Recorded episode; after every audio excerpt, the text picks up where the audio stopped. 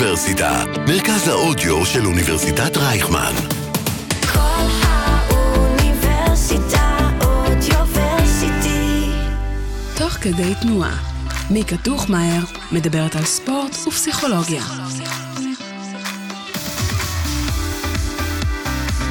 שלום לכל המאזינים והמאזינות, ברוכים הבאים לפודקאסט שלי, תוך כדי תנועה, בכל האוניברסיטה, הפודקאסט שידבר על ספורט וגם פסיכולוגיה. אני מיקה טוחמאייר, מאמנת כושר וסטודנטית לפסיכולוגיה, ואיזה כיף שאתם פה. פרק היום נדון על הרגלים, יחד עם דוקטור נועה אלבלדה, בעלת דוקטורט במדעי המוח מאוניברסיטת תל אביב, כיום חברה בצוות הפיתוח של תוכנית מרכז סגול למוח ותודעה באוניברסיטת רייכמן. נועה מתמחה בהנגשת ידע מדעי לאנשי חינוך וטיפול, וכן לקהל הרחב. שלום נועה. שלום, אני שמחה להיות פה. אז אנחנו היום מדברים על יצירת הרגלים טובים ושבירת הרגלים שליליים, ואני אשמח שקודם כל נתחיל, אה, מה, מה זה בכלל הרגל? אז הרגל זאת איזושהי התנהגות שאנחנו מאוד מיומנים בלבצע אותה, ושבדרך כלל אנחנו כבר לא עושים אותה, אנחנו, אנחנו לא עושים אותה בשביל איזושהי מטרה מסוימת, אנחנו עושים אותה כי ככה התרגלנו לעשות. בסדר? אני אתן לך אה, דוגמה לאיך יודעים שהרגל זה לא, זה לא התנהגות שיש לה איזושהי מטרה. נגיד שאני המון שנים גרתי ברחוב מסוים, וכל פעם שהייתי חוזרת מהעבודה, הגעתי לאיזשהו רמזור, ושם היה צריך לפנות ימינה בשביל להגיע הביתה. ועכשיו עברתי דירה, מה שקורה להרבה מאיתנו, זה שאנחנו ניסע, נגיע לאותו רמזור, וברגע של היסח הדעת, ונגיד שעכשיו אני צריכה לפנות שמאלה ברמזור הזה, להגיע לדירה החדשה, ברגע של היסח הדעת, אני לא שמה לב, ובאופן אוטומטי הידיים שלי מסובבות ההגה ואני פונה ימינה. וזה אומר שהפנייה ימינה ברמזור, אני כבר ב- ב- בהרגל שלי, אני לא פונה ימינה בשביל להגיע הביתה, אני פונה ימינה כי זה רמזור שפונים בו ימינה, ואז לוקח לי זמן להתרגל ולפתח בעצם איזשהו הרגל חדש. אמ, ואני רוצה להגיד שבעצם אה, הרגלים בגדול זה דבר טוב, כי כשאנחנו עושים התנהגות הרגלית, אנחנו בעצם עושים אותה בלי להשקיע בה יותר מדי משאבים של מוח ומשאבים קוגנטיביים, לא צריך לחשוב על זה יותר מדי, לא צריך אה, לבזבז על זה יותר מדי קשב. אנחנו עושים את זה כמעט בלי לשים לב. וזה אומר שהמוח שלנו והתודעה שלנו באותו זמן יכולים להפנות את המשאבים שלהם להתעסק עם אה, דברים אחרים. וזאת למשל הסיבה למה אנחנו כבני אדם יכולים לעשות מה שנקרא multitasking, כן? איך אנחנו בעצם מצליחים לעשות כמה דברים במקביל? כי הרבה מהדברים האלה שאנחנו עושים במקביל, זה הרגלים, אז אנחנו לא צריכים ממש להשקיע מחשבה. אז ברגע שכל פעולה שאני לא משקיעה בה מחשבה, או אין בה מודעות, היא הרגל, אם ברגע שיש לי הרגל, אבל הוא עם מודעות, אז הוא כבר לא הרגל? תראי, אני אגיד שבעצם הרגל זה בדרך כלל משהו שנוצר כתוצאה מהמון המון תרגול. זאת אומרת, את יכולה הרבה פעמים לעשות דברים בלי מחשבה ובלי בלי מודעות, אבל הם לא הרגלים, אלא זה משהו שקורה לך, את יודעת, באותו רגע. כשאנחנו מדברים על הרגל, הרעיון הוא שזה משהו שאת כבר כל כך מיומנת בלעשות אותו, שכאילו, אני אומרת כאילו, כי זה לא באמת נכון, אבל כאילו הגוף... זוכר לבד, כן?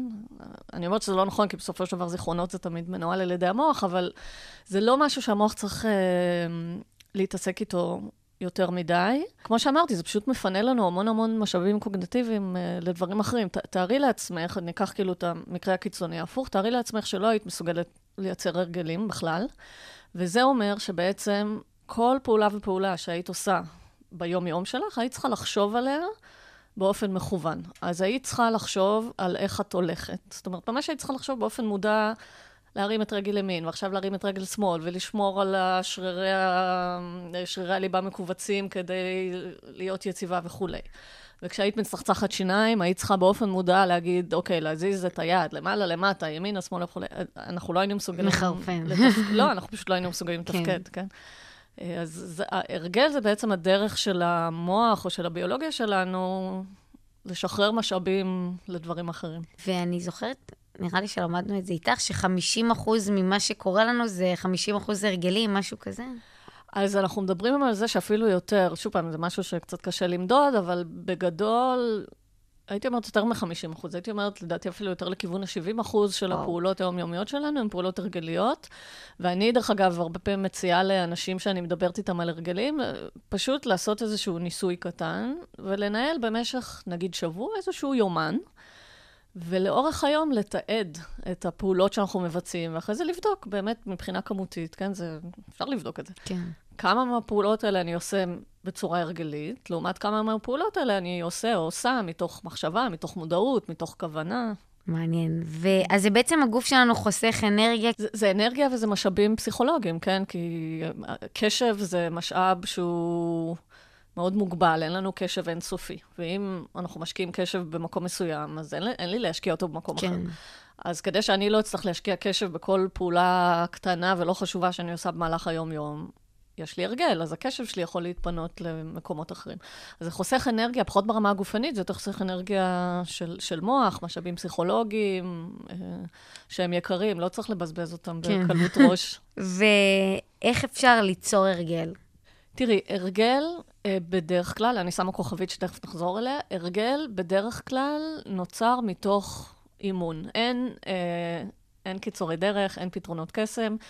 אם אתה רוצה להיות מיומן באיזושהי פעולה שאתה עושה, או אם את רוצה להיות מיומנת באיזושהי פעולה שאת עושה, את צריכה לעשות אותה שוב פעם, ושוב פעם, ושוב פעם, ושוב פעם, ושוב פעם, ושוב פעם, עד שבאמת מגיעים למצב שמרגישים שהפעולה כאילו שוחה, נ- נעשית כן. מעצמה, ואת לא צריכה לחשוב עליה, בסדר? אז, אז כל אחד עכשיו מהמאזינים והמאזינות יכולים לחשוב על דוגמאות כמו כשהם למדו לרכב על אופניים, או כשהם למדו שיעור נהיגה? שיעור נהיגה, כן, שיעור נהיגה ראשון, לעומת איך אני נוהגת היום.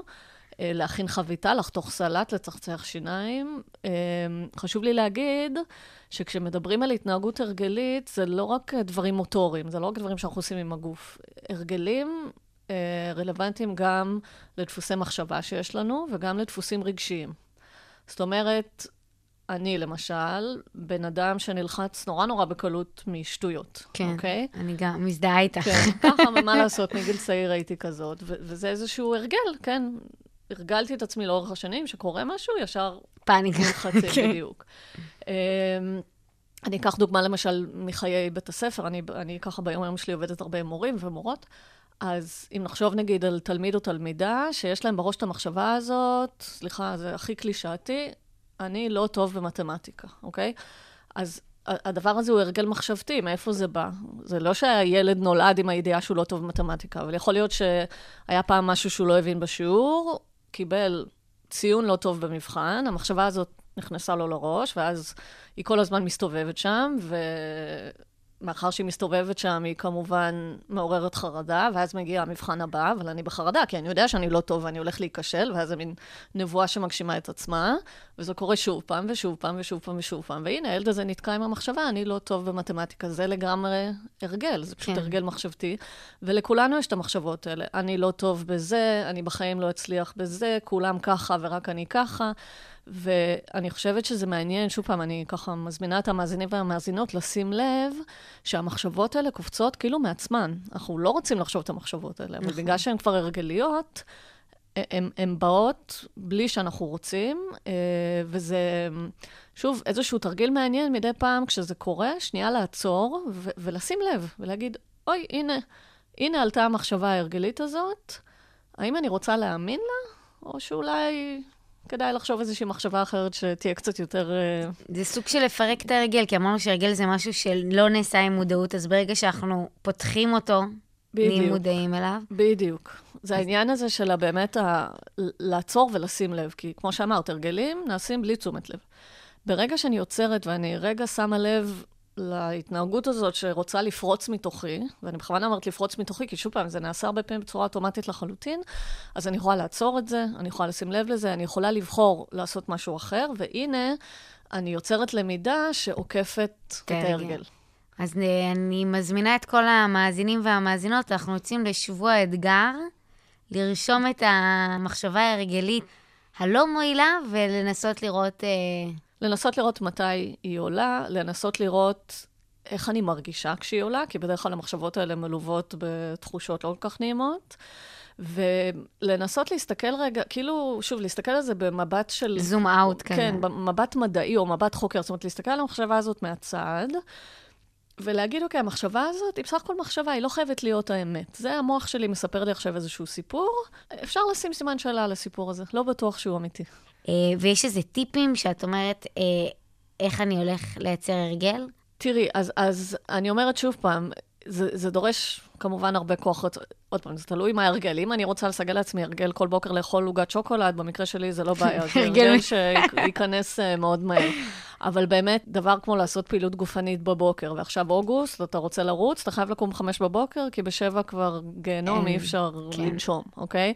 זה קשה, כן? לקום בשעות כאלה מוקדמות, בחורף קר, אתה רוצה להישאר מתחת לפוך. הסיפור הזה של אה, באמת, אני רוצה כל בוקר לקום ולתרגל מדיטציה, מיינדפולנס, עוד פעם, מדיטציה זה תרגול שדורש הרבה מאמץ מנטלי. כשאתה קם, לא תמיד, כן? או כשאתה חוזר בערב, אתה אומר, זהו, אני חוזר בערב, יושב ומתרגל, ואז אתה בא הביתה והנטפליקס אה, קורא לך, כן?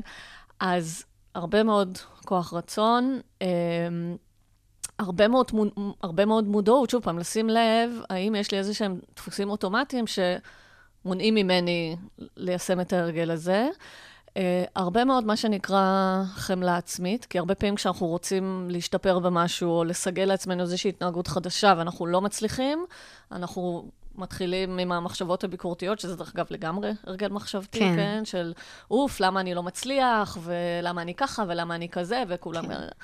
אז הרבה מאוד חמלה עצמית, להבין שביסוס הרגלים זה תהליך שבדרך כלל לוקח uh, הרבה זמן, ופשוט להתמיד, מתוך הבנה שכשאתה מבצע את הפעולה שוב פעם ושוב פעם ושוב פעם, המוח שלך פיזית משתנה, והחזרתיות הזאת בעצם בונה אצלך רשתות עצביות שיוצרות את ההרגל החדש, או כשאתה רוצה בעצם אה, לסגל לעצמך. העניין עם חמלה עצמית, שלפעמים אנשים מרגישים שחמלה עצמית דווקא תיקח אותם אחורה, מה, אני מוותר לעצמי. אז זה לא עניין של... תראי, אני, אני לא אומרת שאתה יכול, כאילו, נגיד אתה רוצה באמת להתחיל לעשות ספורט בבוקר, ואתה אף פעם לא קם, וכל פעם שאתה לא קם, אתה אומר, טוב, אני בחמלה עצמית. לא לזה אני כן. מתכוונת. אני מתכוונת לזה שכשקשה לי, ויכול להיות שבוקר אחד אני נכנעת לפיתוי ואני נשארת במיטה ואני לא קמה, לא צריך אחרי זה כל היום להתייסר בגלל זה. כן. וצריך להבין שכן, זה, זה, זה תהליך שהוא קשה, הוא מאתגר. אמ, אתה לא חייב להיות מושלם בזה, בסדר? אמ, אבל להמשיך להתמיד עד כמה שאתה מצליח. לפני כל פרק אני תמיד אוהבת להציץ באינטרנט על אה, דברים שכותבים, על כתבות וכל מיני, ורשמו להתחיל מדברים קטנים. אבל כאילו משהו בראש שלי אמר שלפעמים דווקא יש כאלה שדווקא כשהם מתחילים בפול, גם אני שומעת את זה הרבה, אני מאמנת כושר, אומרים, לא, אני, אין, אני צריך כאילו להיכנס לזה בכל הכוח, כי להתחיל בקט, בקטנות זה מוריד אותי מהר. כן. אז תראה, אני חושבת שזה מאוד אינדיבידואלי. אני בטוחה שיש אנשים שבשבילם, נגיד שהם רוצים באמת להיכנס לשגרה של פעילות גופנית, יותר נכון לעשות את זה בצורה איטית ומדורגת, כי אחרת האתגר הוא, הוא, הוא נורא מפחיד, ואז אתה במצב שאתה אומר, אני רוצה, אבל אני, אני פשוט לא מסוגל, כן? כן. אנחנו מדברים על זה שכשאנחנו רוצים ללמוד דברים חדשים, צריך שיהיו חוויות של הצלחה. ואם בא מישהו שמעולם לא עשה ספורט, ועכשיו את תגידי לו, לך תרוץ עשרה קילומטר, סביר להניח שהוא לא יחזור אליך כן. ביום. מצד שני, יש אנשים שבשבילם באמת יותר טוב לעשות את ה... ככה, טבילה במים בבת אחת. אמ, אני חושבת שכל אחד צריך ככה להסתכל פנימה ולשאול את עצמו מה, מה יותר uh, מתאים.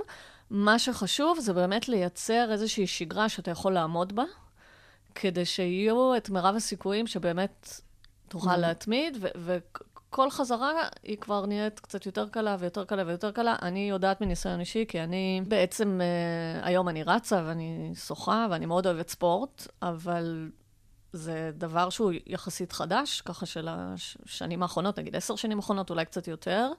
Uh, לפני זה אני לא הגדרתי את עצמי כבן אדם שאוהב לרוץ או לשחות, והגיע הגיל שבו אמרתי, טוב, אין ברירה, חייבים להתחיל לעשות פעילות כן. גופנית, גם לטובת המשקל אצלי שהתחיל לטפס, וגם לטובת זה שהרגשתי שאני צריכה את זה בשביל הבריאות וכולי. אה, והתחלתי לרוץ, ולקח לי המון המון זמן עד שהתחלתי ליהנות מזה בהתחלה, ממש בחוד... כן. בחודשים הראשונים.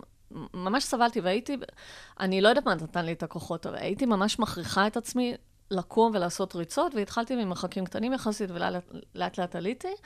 והנה, אחרי כמה חודשים, פתאום ממש התחלתי נפתח. ליהנות מזה. והיום זה הרגל שהוא כבר כל כך מוטמע בי, שזה נראה לי לא סביר שאני לא ארוץ איקס פעמים בשבוע, זה ממש חסר לי. עכשיו, להגיד לך שאני נהנית מכל ריצה, וכל ריצה אני חוזרת ואומרת, וואי, לא, יש ריצות שקשה לי, וחם לי, וכבד לי, ולא בא לי. אבל אה, שוב, זה כבר הרגל. אז, כן. אז, אז אני כבר יודעת להתמודד עם הדברים האלה, ותמיד אני גם יודעת ש... לא משנה כמה הריצה קשה, בסוף הריצה תמיד תהיה את, ה... בריצה זה לגמרי את ככה. התחושה הטובה. אז כן. זה קצת מלחמה פנימית בריצות. אני גם, אני תמיד אומרת את זה, שזה ההתחלה היא, אתה אומר, איך אני עושה את זה, איך אני עושה, ואז פתאום, כמו איזה פקק כזה שפתאום משתחרר. נכון. לאט לאט בריצה, אני, אני לפחות מאוד מרגישה את זה. כן, ומה שיפה, אני אגיד גם בחוויה שלי בספורט אירובי, שהשיפור הוא יחסית מהיר, זאת אומרת, היכולת שלך באמת לעלות במרחקים וכולי, אז, אז יש לך, הנה החוויות של ההצלחה שבעצם מחזקות, זה בעצם תהליך של למידה, כן? אתה לומד שאתה יוצא לרוץ, הריצה מסתיימת, יש לך את ההיי הזה, ונורא כן. כיף לך, ואחרי זה כל היום אתה ערני ונמרץ. הנה, המוח קיבל את המתנה שלו, ובפעם הבאה זה יהיה קצת יותר קל וקצת יותר קל. ולגבי אה, יצירת סביבה שתומכת בהרגלים, אני כל הזמן, יש לי ויכוח עם השותפים שלי. אני בחדר כושר, אם יש לי בעיה, ב... יש לנו לפעמים בעיות בשירותים, אני יודעת שהחדר כושר, מרוב שהוא קרוב, אני אלך לשירותים בחדר כושר. אוקיי. אז, והם בחדר כושר רחוק, איזה 12 דקות אה, נסיעה, ואנחנו כל פעם, אני אומרת להם, אבל אתם לא מבינים שככה אתם יותר תתמידו, ההרגל יהיה לכם יותר חזק. אה, זה נכון מה שאני אומרת? זה נכון לגמרי. אני... המאמן ריצה שלי, איש מאוד חכם, הוא אמר לי פעם, אני יש לי בעיה עם אימוני כוח, הוא כל הזמן אומר לי, תעשי אימוני כוח, זה נורא אני חשוב. מאמנת כוח, אז... ואני לא מסוגלת. זה באמת, הנה, הנה מקום שבו אני עם חמלה עצמית, כי זה משהו שאני כל פעם מנסה לבנות את ההרגל, לעשות לפחות פעם, פעמיים בשבוע אימוני כוח. לא מצליחה. לא, זה, לא יודעת למה, אבל הדבר הזה הוא פשוט סבל אני, אני צרוף לגמרי בשבילי. מבינה. אני מאמנת כוח ואני יותר, אני הרבה יותר מעדיפה לרוץ. כן, ו- והוא אמר לי פעם, אה, בהקשר הזה, הוא אמר לי, תראי, אם זה יהיה קשה, זה לא יהיה. במובן של, הוא, הוא היה עושה פעם כזה אימוני כוח קבוצתיים, ואמרתי לו, תקשיב, המחשבה של לחזור אחרי העבודה, ואז עוד לצאת מהבית לאימון, לא, יש לי חדר כושר קטן בבית, תכתוב לי אימון שאני יכולה לעשות בבית, יש יותר סיכוי, לא עבד, אבל... ואז הוא אמר לי באמת, אם זה יהיה קשה, זה לא יהיה, וזה משפט נורא נכון, וזה בדיוק מתייחס למה שאת אומרת, שאתה צריך באמת לייצר את הסביבה והתנאים שיעזרו לך אה, להתמיד בהרגל. עכשיו, בספורט רואים את זה הרבה בהיבט החברתי, נכון? למה אנשים הולכים לקבוצות ריצה ולקבוצות שחייה? כי הפן החברתי נותן כן. לך בעצם מצד אחד תמיכה, שאתה עושה את זה ביחד, ואז יש את החברותה וזה נורא נעים, ומצד שני זה גם יוצר לך איזושהי מחויבות, כי אתה יודע שאין מצב שאני לא באה לאימון קבוצה, כן. כי לא נעים, כאילו יגידו לי, מה, לא באת? למה לא קמת? וזה. אז, אז באמת לחשוב מהם התנאים, ואני אומרת, אה, נגיד דיברנו לגבי ריצה, אז יש למשל אנשים כמוני, שאני, מאוד אה, קל לי לקום בבוקר, גם אם זה נורא מוקדם, אז אני את האימוני ספורט שלי עושה בבוקר. יש אנשים אחרים שהם נורא קשה להם לקום מוקדם, אז כן. תקבעו את האימונים לערב, זאת אומרת, ממש תייצרו באמת את התנאים שיעשו את זה הכי קל. ושוב, זה אומר עבור הרבה אנשים לייצר איזושהי קבוצה חברתית שנותנת את המחויבות, אה, לבחור את השעה של היום שמתאימה, לבחור את הספורט שאתה מתחבר אליו, אני לא חושבת שאתה צריך בכוח, כאילו, נכון. אם זה לא עובד. אה, ו- ושוב, ולחשוב מה באמת יכול לעזור לי. כן, לאט לאט. אני גם מאוד לא אהבתי אימוני כוח. בכלל לא.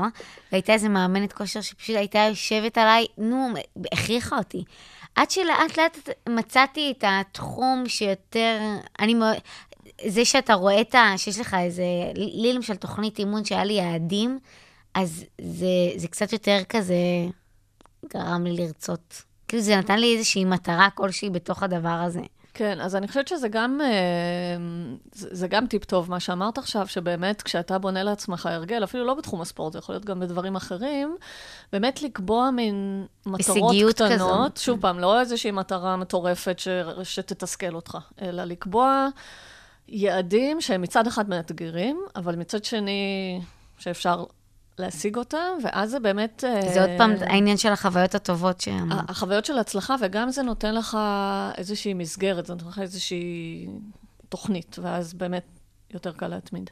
זה גם, נחזור שוב לעניין של הספורט, זה שגם תמיד אומרים שמסגרות ומשהו שהוא מאוד קבוע, זה לבריאות הנפשית זה מאוד טוב, אז אני חושבת שספורט זה אחלה תחום גם. אה, נכון, תראי, המוח שלנו. מחפש את השגרה, כי שגרה זה ביטחון, ושגרה זה אומר שהכל בסדר, ואני חושבת שבאמת, כמו שאמרתי קודם, בשביל ליצור הרגל, צריך ממש להכניס אותו לתוך התוכנית היומית, עד שהוא כבר, שוב פעם, בלי שאנחנו שמים לב, הוא כבר הופך להיות חלק מההוויה שלנו. ואיך, הפעם, עכשיו נלך ההפך, איך אפשר לשבור הרגל. אז תראי, הסיפור של שינוי הרגלים הוא סיפור מאוד מורכב, כי המוח שלנו בנוי בצורה כזאת שברגע שהרגל נוצר, הוא בעצם יושב, שוב פעם, על איזושהי תשתית מוחית מאוד מאוד חזקה, במובן שההרגל הופך להיות הברירת מחדל. זאת אומרת, בגלל שההרגל מיוצר על ידי איזושהי רשת מוחית שהיא כבר כל כך מתורגלת וכל כך מאומנת,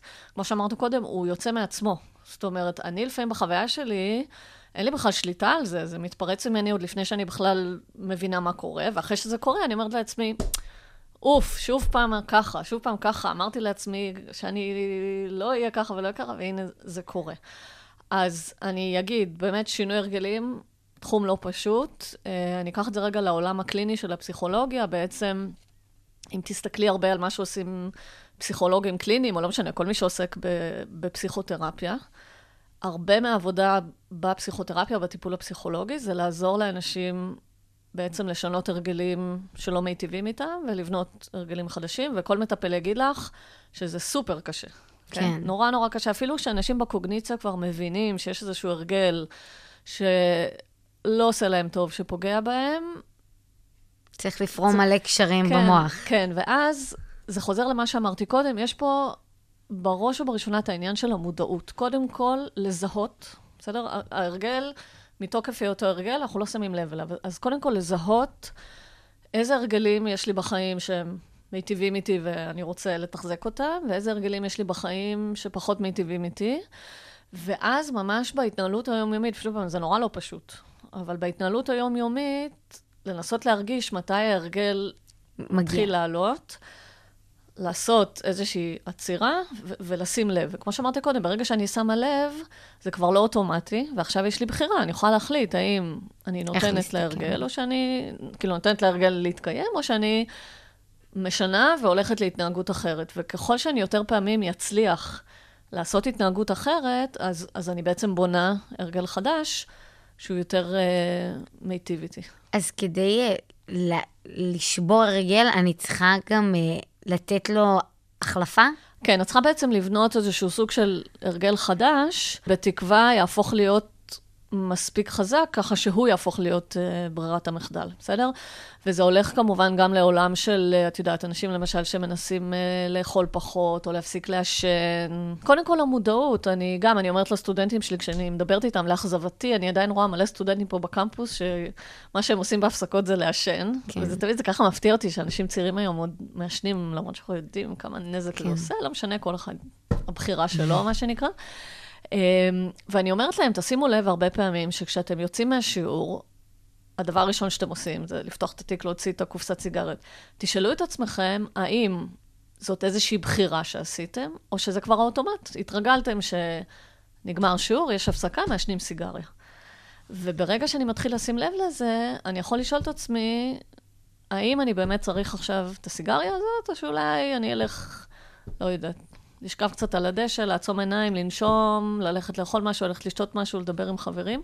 שוב פעם, זה נורא לא פשוט, כי כן. ההרגל הוא מאוד מאוד חזק, אבל כשאנחנו מדברים על שינוי הרגלים, כשאנחנו מדברים למשל על לטפל בהתמכרויות, בראש ובראשונה זה המודעות והתשומת לב, זה לזהות אה, איזה גירויים בסביבה מעוררים את ההרגל, ואז לנסות אולי להתרחק מהגירויים האלה.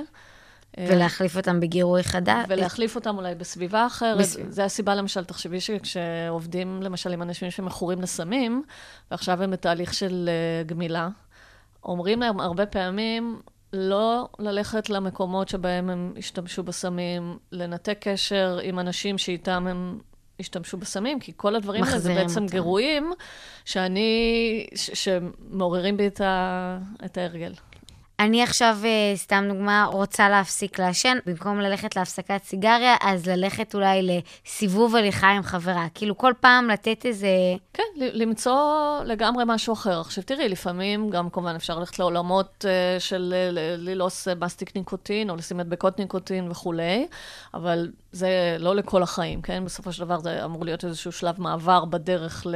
אה, זה אוקיי, שלב. כן, אני לא חושבת שאנשים בתהליך גמילה מסיגריות, המטרה שלהם זה עכשיו 50 שנה ללעוס אה, כן. מסטיק ניקוטין. זה משהו שעוזר ככה בחודשים הראשונים להתרגל, אבל באמת לנסות למצוא פשוט משהו במקום, משהו שעושה לי טוב. Uh, אני אומרת שיש יחידי סגולה שיש להם כוח רצון של ברזל, והם כן מצליחים לעשות כאילו את ה... את יודעת, קמים בבוקר, אומרים זהו, מפסיק לעשן ודי.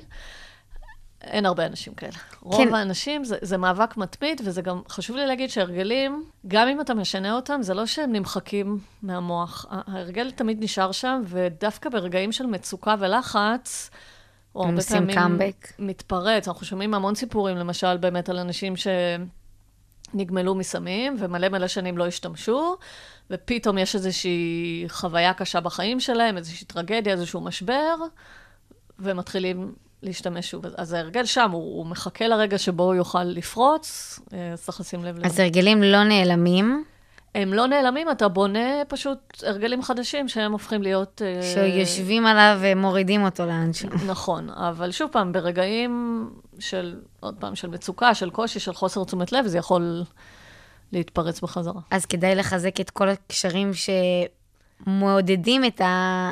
את ההרגל החלופי. את ההרגל החלופי. כן, בגלל זה אני אומר, דרך אגב, זה, זה עבודה יומיומית, זה, זה צריך לתחזק את הדברים האלה שוב פעם ושוב פעם ושוב פעם. אז זה פחות עניין של, סתם, אני מסתכלת על מישהו ואני אומרת, וואו, איך הוא מתאמן כל יום ואיך הוא מכין את הסלט, כמה כוח רצון יש לו, אז זה, אפשר להחליף את זה בכמה הרגלים חזקים יש לו? כן, לגמרי. אז זה לא, זה לא עניין של לקום כל בוקר עם מוטיבציה, זה בעיקר... תראה, אני חושבת שזה גם וגם, בטח ב- ב- ב- ב- כשאתה בונה הרגל חדש בחודשים הראשונים צריך המון מוטיבציה והמון כוח רצון, אבל שוב פעם, המוח לומד, ואם אתה מתמיד בזה מספיק, אז כמות המאמץ שצריך להשקיע בזה בסופו של דבר תלך ותרד. ושוב פעם, אתה גם מקבל את הפרס מזה שההרגל הזה בעצם נכון. משרת אותך. כן. ורציתי לדעת, למשל בתקופת מבחנים, אה, מי שרוצה להתחיל אה, דיאטה, אז האם יש השפעה גם לתקופה, או... כן, תראי, תקופת מבחנים, בהנחה שהיא תקופה לחוצה לסטודנטים, ואני חושבת שזו הנחה כן. נכונה. אני אומרת שוב פעם, כשאנחנו בתקופות לחוצות, זה תקופות שיותר קשה להתחיל לעבוד על שינוי הרגלים, כי שינוי הרגלים מצריך המון המון משאבים פסיכולוגיים. ואם אני עכשיו בסטרס, או באיזושהי תקופה מאוד uh, באמת מאתגרת, לא בטוחה שיש לי את המשאבים האלה. ולכן, אני חושבת שזה משהו שצריך uh, לשים לב אליו בשגרה. ואם uh, החלטתי שאני רוצה לשנות הרגלי תזונה, או לשנות הרגלי ספורט וכולי, סבבה, לא הייתי בהכרח עושה את זה יחד עם תקופת מבחנים, אלא הייתי מחכה לזמן שהוא כאילו קצת יותר כזה שגרה כן. רגועה. האם גם אה, זה שאני משנה סביבה, משנה מקום, אה, שובר את השגרה, יכול לעזור לי ליצור הרגלים, או ההפך, דווקא... יכול לעזור. אני אומרת שוב פעם, אם את למשל מתרחקת מכל מיני גירויים שמעוררים בך את ההרגל הישן, אז זה בהחלט, אה, זה בהחלט יכול לעזור. אז אם אתם עוברים דירה, אתם יכולים אולי אה, להתחיל. כן, למשל מעבר דירה זה יכול להיות איזשהו, אפילו משהו סמלי כזה, שאומר, הנה, אני עובר דירה, ועכשיו זה גם הזמן שאני כן. עושה איזשהו שינוי בחיים, בהחלט. מעניין אותי לדעת מה ההבדל בין הרגל רע לבין הפרעה כלשהי או התמכרות. קודם כל, זה משהו, זו שאלה טובה, כי את יודעת, בפסיכולוגיה קשה לשים כאילו מין כן. גבולות ברורים, אבל אני כן אגיד ש... בוא נגיד, בהגדרה הרשמית, כן, אם אני רוצה לשאול האם הבן אדם הזה, אני יכולה לאבחן אותו כסובל מבעיית התמכרות, שזה נחשב לבעיה פסיכיאטרית, אז אני צריכה לשאול עד כמה ההרגל, למשל השימוש בסמים, העישון, אכילת יתר, התמכרות לפורנוגרפיה, מה שזה לא יהיה, עד כמה הדבר הזה פוגע בתפקוד היומיומי שלו, ועד כמה הדבר הזה בעצם הופך להיות המהות. אז יש הרגלים רעים, כמו למשל אני, שאוכלת המון המון דברים מתוקים, ואני יודעת שזה לא בריא, אבל אני לא ברמה של התמכרות, כי אני לא כל היום רק מתעסקת כן. סביב הסיפור הזה. אה, אבל אם ניקח שוב פעם את הדוגמה של התמכרות לסמים, אם הבן אדם, כל מה שהוא עושה כל היום זה רק להתעסק עם איפה הוא משיג את המנה הבאה, ובגלל זה הוא לא מצליח לעבוד, והוא לא מצליח לנהל חיי משפחה, והוא מתנתק מהחברים שלו, והוא נכנס לחובות, כי הוא מוציא את כל הכסף שלו לקנות סמים וכולי וכולי וכולי, זה כבר ברור שמשהו פה מאוד מאוד אה, לא בסדר. אז, אז, אז בגדול הקריטריון הוא באמת עד כמה זה פוגע ביכולת שלי לנהל חיי משפחה, קריירה וכולי. לכולנו יש הרגלים רעים, אין מה לעשות. כן. אמ, אבל אני אומרת, פה המודעות והתשומת לב יכולים אה, מאוד לעזור. העלית לי עכשיו איזה משהו ש... אני זוכרת שאני רק התחלתי לרוץ, אז uh, דיברתי על זה, איש החברה הספורטאית, ואמרתי לה, תקשיב, אני... דיברנו על הרגל בריא כביכול, שאיזה כיף שאני ככה, כאילו, זה נהיה הרגל.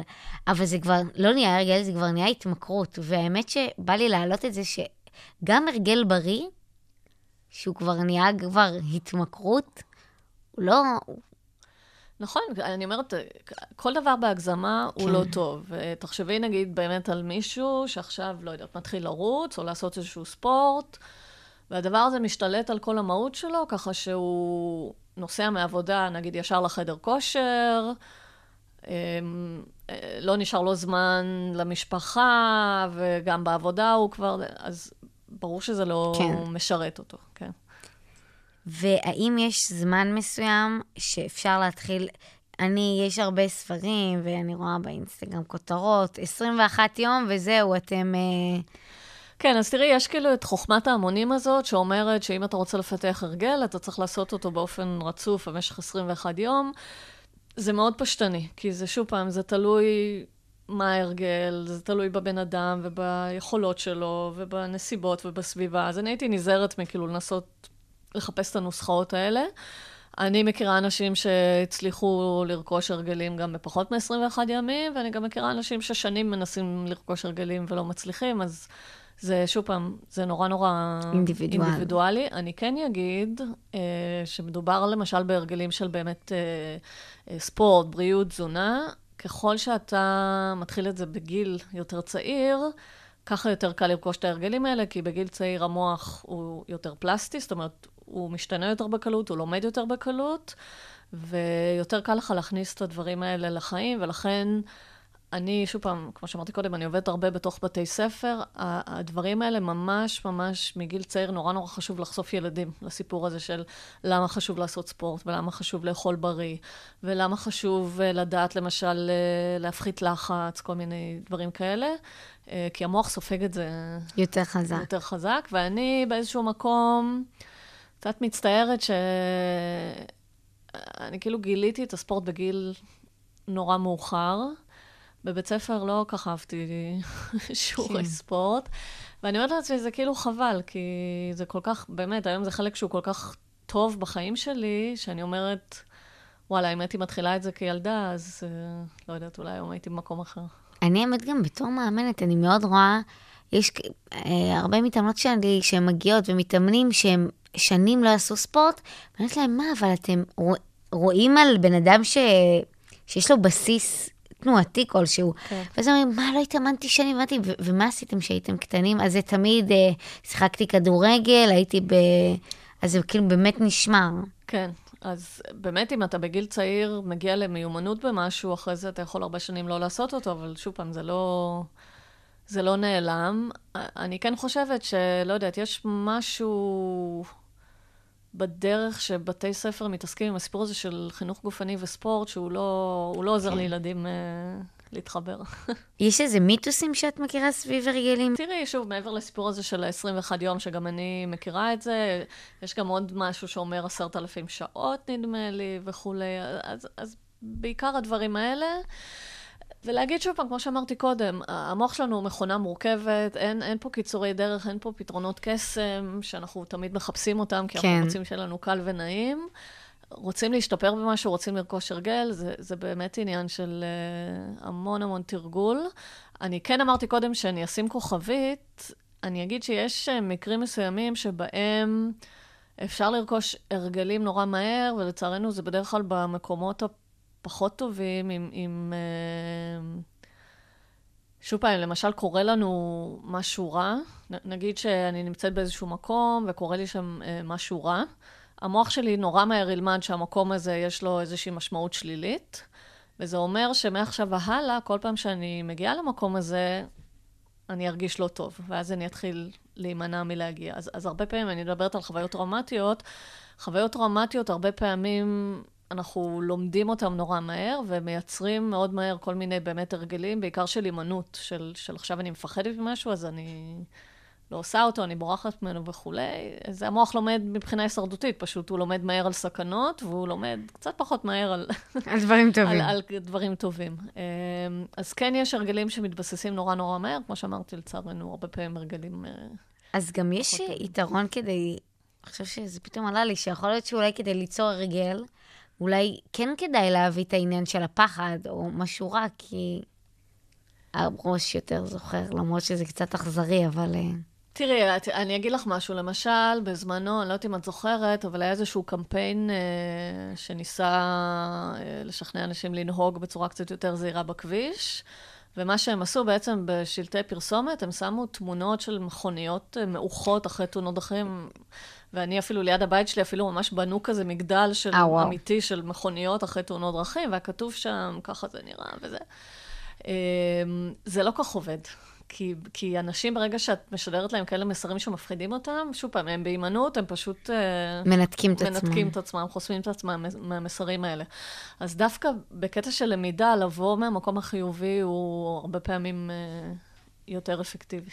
הבנתי, ודיברת על מקומות שעושים אה, את העניין של ישר להרגיש משהו רע, ואני זוכרת שגם למדנו את זה על עניין שזה גם, אמרו גם, תחשבו גם על אנשים, שיש אנשים ש...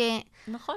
יש אנשים שיכול להיות שלא באים לנו בטוב. למה? אולי כי הייתה לנו איזושהי מריבה אחת איתם, ושוב פעם, וזהו, מבחינת המוח שלנו, הבן אדם הזה עכשיו מקושר לחוויה נורא לא נעימה, ולוקח המון זמן לפרק את זה.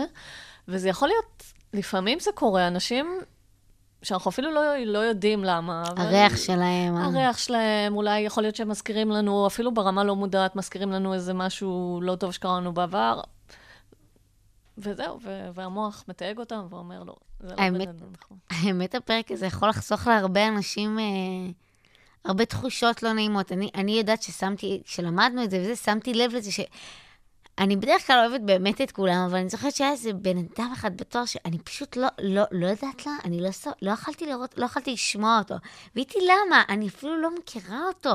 כאילו, כנראה הוא התחבר לי איזה, לאיזשהו סיפור שהראש שלי... כן. אבל זה מעניין שדווקא במקרים האלה, אם את כאילו, שוב פעם, את הולכת כאילו נגד ההרגל, ואת אומרת, טוב, וואלה, אני עכשיו אשב איתו לכוס קפה ואני אדבר איתו, כן. ופתאום את מכירה אותו, והדברים האלה לאט לאט אה, אפשר לנטרל אותם. אפשר לעשות לו, אה, ל- לשנות את זה. מחדש, כן. כן. ורציתי לדעת איך הרגל, ב... איך הוא קורה ביולוגית. אז תראי, אני אגיד אה, כמובן על קצה מזלג ובקצרה, הרי המוח שלנו, איך הוא עובד? המוח שלנו מורכב מהמון המון תאים שנקראים נוירונים, והנוירונים האלה בעצם מתקשרים אחד עם השני דרך מה שנקרא סינפסות, והם בעצם אה, מעבירים אחד לשני מסרים חשמליים ומסרים כימיים. אז בגדול המוח שלנו זה רשת של תקשורת, ובעצם אה, כשאנחנו מדברים על יצירת הרגל זה למידה, זה בעצם תהליך של למידה, וכל תהליך של למידה גורם לאיזשהו שינוי ברשת התקשורת של המוח, זאת אומרת שינוי פיזי, כן? שינוי פיזי שאפשר ממש למדוד אותו, ביכולת של נוירונים לשדר אחד לשני את אותם מסרים חשמליים וכימיים. וכשאנחנו מתאמנים, אז אנחנו מפעילים בעצם באופן עקבי, שוב פעם ושוב פעם ושוב את פעם, אותה רשת. את, את אותה רשת, ואז הקשרים בתוך הרשת הזאת פיזית מתחזקים. זאת אומרת, למשל, המסרים החשמליים שעוברים שם הופכים להיות יותר חזקים, או שהם עוברים קצת יותר מהר. אה, יש יותר חומרים כימיים שמופרשים שם, ואז בעצם הרשת הזאת הרבה יותר קל לעורר אותה. וגם- בהרבה פחות מאמץ. גם בעניין של התמכרות, זה שהיה להם הרבה קשרים, המקום, הריח, האנשים, אז כדי ליצור הרגל אולי כדאי לקשר אותו לעוד הרבה הקשרים, סתם דוגמה, להרבה ריחות, נכון. לבגדים שונים. נכון, המוח שלנו הוא מאוד אסוציאטיבי, והוא כן, עובד באמת בצורה זה כזאת. של זהו, של יצירת קשרים והקשרים. ובאמת אנחנו יודעים, גם בלמידה, גם כשילד לומד בכיתה, או אפילו פה באוניברסיטה, כשאתה לומד חומר, אם אתה מצליח באמת לחבר אותו להמון דברים אחרים שאתה יודע, אז אחרי זה יותר קל לך לשלוף אותו מהזיכרון, כי אתה בעצם בונה שם המון המון אה, קשרים שאפשר להפעיל. והאם הרגל הוא דורש אה, ידע? עצם זה, סתם, אני רוצה אה, לאכול יותר בריא, ואולי אם אני אדע עד, את כל הסכנות ואת כל הדברים הטובים שיש בזה, זה... תראי, אני חושבת שזה מאוד יעזור. זאת אומרת, בחוויה שלי, כשאתה מסביר לאנשים את הרציונל מאחורי כל מיני דברים, זה עוזר להם להתמסר. בסדר? עכשיו, אני אתן לך דוגמה מהמרכז שאני עובדת בו. אנחנו מרכז שבעצם גם חוקר מדיטציה שנקראת מיינדפולנס, וגם אנחנו עובדים בתוך בתי ספר. ועושים למורים השתלמויות של מיינדפולנס, מתוך הבנה שזה כלי שיכול מאוד לעזור להם להתמודד עם אה, סטרס וכולי. למה מביאים אותי, חוקרת המוח, לדבר עם מורים על מדיטציה? כי אני בעצם מסבירה להם את החלק המדעי, ואני אומרת להם, תראו, כשאתם יושבים ומתרגלים מדיטציה, אתם בעצם עושים לעצמכם אימון של המוח, אתם מחזקים רשתות עצביות שעוזרות לכם לווסת סטרס ולטפח אמפתיה ולהוריד אה, שחיקה וכל מיני דברים כאלה. ואז ברגע שהם מבינים את הרציונל, אז זה כבר לא סתם פעולה שאני עושה, זו פעולה שמיטיבה איתי, אוקיי? אז אם אני מבין למה אני עושה את מה שאני עושה, בוודאי שזה עוזר, וגם כשאני בונה הרגלים, אני רוצה להתחיל לעשות ספורט. למה זה חשוב? כדאי כן. להבין, אחר, אחרת באמת זה כאילו לעשות דברים סתם. האמת שמיינדפולנס, שאני חושבת על זה, זה יכול להיות מאוד תשתית חזקה, לא יכול להיות, זה תשתית מאוד חזקה לכל העניין של הרגלים. נכון. מיינדפולנס באמת, אני אגיד לך ש... כשאנחנו מדברים עם אנשים שמתרגלים, אז אחד, הד... או, או שלומדים, כן, אנשים שלא היה להם ניסיון בתרגול, ועכשיו הם בקורס והם לומדים לתרגל, אחד השינויים הראשונים שהם מדווחים עליהם, זה באמת שהם פתאום מתחילים לשים לב למה שאנחנו קוראים לו הטייס האוטומטי, כן. לאוטומטים שלהם, ויותר קל להם באמת לייצר את הפעולה הזאת של שנייה לעצור ו- ו- ולשים לב לזה. אה, אז בהחלט, כי מיינדפולנס, שוב פעם, זה תרגול של, מדיט... של מדיטציה, אבל מבחינה מוחית או פסיכולוגית, זה בעצם תרגול של קשב. אתה מלמד את עצמך לנהל את הקשב שלך בצורה יותר טובה, להיות יותר במודעות למה שקורה בחוץ ובפנים, והמודעות הזאת היא בעצם עוזרת לייצר איזשהו, אנחנו קוראים לזה אה, מרחב עצירה, כן? כי, כי תחשבי שיש גירוי, תגובה, גירוי, תגובה. המיינדפולנס בעצם נכנס שם באמצע והוא קצת מרווח כן. בין הגירוי לתגובה, ואז אנחנו כבר לא מין רובוט כזה שנחשף לגירוי ואוטומטית משהו מתפרץ, אלא אנחנו יכולים שנייה לעצור ובאמת לשאול את עצמנו, אוקיי, מה קורה פה עכשיו? בסדר? הבן אדם הזה עצבן אותי, כמו שהוא תמיד מעצבן אותי. האוטומט שלי זה לדבר עליו לא יפה. כן. לא בטוח שזה עוזר, כי למחרת אני שוב צריך לפגוש אותו. יכול להיות שעכשיו אני אבחר לעשות פעולה אחרת. אני, מאז שאני קטנה, אולי זה בגלל שאני לוקחת רטלין מגיל קטן, וההורים שלי כל פעם, את חייבת לאכול לפני הרטלין, אני קמה בבוקר, לא משנה. גם אם אני לא רעבה, אני חושבת שאני צריכה לאכול ארוחת בוקר. מה, מה היית ממליצה אם מישהו בא עם הרגל, ש, שאתה יודע שלפעמים אין לו הרגל, זה משהו שאמרנו שהוא הוא, לא- לאו דווקא צריך להביא תועלת כלשהי, ועם כמה ש...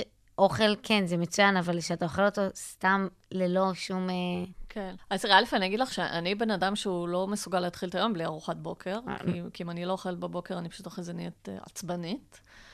אבל אני קמה בבוקר בדרך כלל ר- רעבה. תראי, אני אומרת שוב פעם, זה, זה קצת העניין של... המו... קודם כל, את מודעת לזה שזה קורה. ואז את יודעת, כשאת קמה, תייצרי לך אולי איזשהו טקס קטן בבוקר, שהוא לא ישר ללכת למטבח ולהכין לך משהו לאכול, אלא כאילו לשים שם איזה משהו...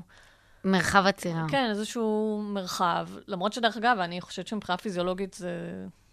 צריך לאכול משהו בבוקר, אבל לא בכוח, כי אני מרגישה שאת לא רעבה כן. ואת אוכלת בכוח, אז לא. אז, אז באמת, פשוט לשים לב לזה, וכשאת קמה בבוקר, לנתב את עצמך לפעולות אחרות. גם העניין שיודעים, בר... אני חוזרת עוד פעם לעניין של הביולוגיה מאחורי ההרגל, שברגע שאתה מפרק את ההרגל ומבין שזה סינפסות, וקישרנו את הקשרים, את... חיזקנו את הקשרים ביניהם, אה, חיזקנו את הסינפסה, אז זה, זה גם קצת, כשאתה מבין את כל העניין הכימי שקורה שם, זה גם קצת יותר גורם לך להבין מה זה הרגל ולקחת את זה פחות ברצינות, אם זה הרגל רע, ולהבין שאפשר לעבוד על זה וזה... כן, וזה גם המקום שכמו שאמרת קודם, של החמלה עצמית, כי אתה מבין שהרבה פעמים מה לעשות שככה המוח שלנו עובד, יש לזה היגיון, כמו שאמרנו. אה, וזאת הסיבה שאני, מאוד חשוב לי ללמד אנשים על, על המוח ועל מערכת העצבים, כי כשאנשים מבינים איך המוח עובד, הם פתאום מבינים את עצמם יותר טוב. הם יכולים להסתכל בצורה יותר, נגיד, אובייקטיבית באמת, על הרגלים, על דברים שמפריעים להם, ולהגיד, אה, אוקיי, הנה עכשיו המוח שלי עושה ככה, והמוח שלי עושה ככה, ואני מבין למה, אני מבין מאיפה זה בא מבחינה ביולוגית, אבולוציונית, הישרדותית, ואז יותר קל לי, שוב, גם, גם להיות פחות שיפוטי כלפי עצמי, וגם אה, נותן לי מוטיבציה להשתנות, כי אני מבין שזה אפשרי. דיברנו על העניין של המוטיבציה. אמרנו שהמוטיבציה זה לא... זה כן משהו שיכול לשרת את ההרגל, אבל זה לא, זה לא מה שיניע את ההרגל. תראה, אני חושבת ששוב פעם, המוטיבציה היא חיונית כשאת מבססת את ההרגל. קשה מאוד ללמוד הרגלים חדשים אם, אם אין לך את המוטיבציה. אבל ברגע שההרגל הופך להיות הרגל, אז המוטיבציה משחקת קצת פחות תפקיד. יש כי- לו בסיס חזק. כן, כן, כי זה כבר אוטומטי. אז המטרה שלנו של כבני אדם לשאוף לכמה שיותר הרגלים טובים, ואז נחסוך מהמוח שלנו הרבה אנרגיה. אה, כן, ונחסוך מעצמנו הרבה עוגמת נפש, ואנחנו גם צריכים לשאוף, את יודעת, כשיש, אנחנו בחיים לא נצליח להיות מושלמים. תמיד יהיו לנו את ההרגלים הפחות טובים, אבל לשאוף לפחות להבין מאיפה הם באים ואיזה צורך אה, ביולוגי הם אה, משרתים. ושוב פעם, זה עבודה לאורך כל החיים, לתחזק, לשמר הרגלים טובים, לשים לב להרגלים רעים. לא פשוט. אז גם העניין של להסתובב עם אנשים אחרים, כי דיברנו על אנשים, ואנשים שאתה, זה גם משפיע על ההרגלים. אני, סתם דוגמה, אני אהיה עכשיו אה, עם הרבה אנשים אה, ספורטאים, אז פתאום אני, וואו, אני... אה, כן, לגמרי. אני אגיד לך שאני, אחת הסיבות שבגללם התחלתי לעשות ספורט, זה כי בן הזוג שלי החליט שהוא מתחיל לעשות ספורט, והוא הוא עשה את זה כמה חודשים לפניי. והסתכלתי עליו, וראיתי שהוא פתאום נהיה יותר חטוב, ושהוא מרגיש יותר טוב, ושהוא יותר שמח וזה, ואז אמרתי, וואלה, גם אני רוצה את הדבר הזה. אז בהחלט הרבה פעמים כשאתה שם את עצמך בסביבה של אנשים שמתחזקים הרגלים טובים, זה... מדבק. It rubs off on you, כמו שאומרים, כן. כן, כן זה, זה מדבק, ודרך אגב, גם ההפך. יש הרבה אנשים שהם מה שנקרא למשל מעשנים חברתיים. מה זה מעשנים חברתיים? הם יעשנו רק כשהם, לא יודעת, במסיבה עם אנשים אחרים. כשהם לבד בבית, זה לא קורה. אמ, זה מאוד בולט, דרך אגב, גם בבני נוער, כל הסיפור הזה למשל של לחץ חברתי וכולי. הרבה פעמים בני נוער יסגלו לעצמם כל מיני הרגלים, כי הם רואים את החברים שלהם עושים את זה, וחשוב להם כן? להיות שייכים ולהיות כמו כולם. בהחלט. אז מה- נקודה עוד מעניינת, שאם אנחנו רוצים ליצור הרגלים טובים, אז להקיף את עצמנו באנשים שהיינו רוצים קצת אה, להיות כמוהם באיזשהו מקום. נכון. אז בא לי של לקראת סיום, שכזה נרכז כזה כמה טיפים אה, ליצירת הרגלים שאמרנו, ועכשיו נעשה כזה חזרה עליהם. כן. אז אני אומרת, קודם כל, כמו שאמרנו עכשיו, להבין שכשאתה רוצה לייצר רגל, אתה חייב להתאמן בו שוב פעם ושוב פעם ושוב פעם. אז, אז באמת, העניין של תרגול. ת, תרגול, שגרה, באמת להחליט שעכשיו הדבר הזה נכנס ליומן, והוא חשוב כמו שאר הדברים שכתובים לי ביומן, כמו הפגישות שלי והזמן עם המשפחה וכולי. אמ, לשים לב איזה גירויים בסביבה יכולים לעזור לי, ואיזה גירויים מפריעים לי, ואז אולי לעשות איזשהו שינוי סביבתי שיכול לעזור. אה, לשאול את עצמי האם יש אנשים שיכולים לתמוך בי בתהליך, או ההפך, האם יש אנשים שבחברתם דווקא כאילו מחזקים את מחזקים את ההרגל הרע. ההרגל הרע, או מונעים ממני כאילו להתפתח בכיוונים שאני רוצה. אמ, הרבה חמלה עצמית, כן, כאילו לא להיות יותר מדי ביקורתיים. אה, וגם, שוב פעם, כמו שאמרת קודם, להבין את הרציונל מאחורי, כאילו, אם החלטתי שאני רוצה לעשות איזשהו שינוי בחיים, אז לחשוב למה אני עושה את השינוי הזה. ואני אומרת, בהרבה מקרים, אם צריך, אז, אז בהחלט להיעזר באנשי מקצוע. אוקיי, אז נועה, תודה רבה שהגעת. אז תודה שהזמנת אותי. וכבר, אני מודיעה פה, אם תוכלי להגיע לעוד פרק על מיינדפולנס, זה... אני אשמח מאוד. תודה לכם, מאזינים ומאזינות. פרקים נוספים של תוך כדי תנועה תוכלו לשמוע בכל האוניברסיטה, בספוטיפיי ובכל אפליקציות הפודקאסטים המוכרות. לעוד מידע על נועה ועוד דברים שעלו כאן בפרק, תיכנסו ללינק למטה. יאללה ביי.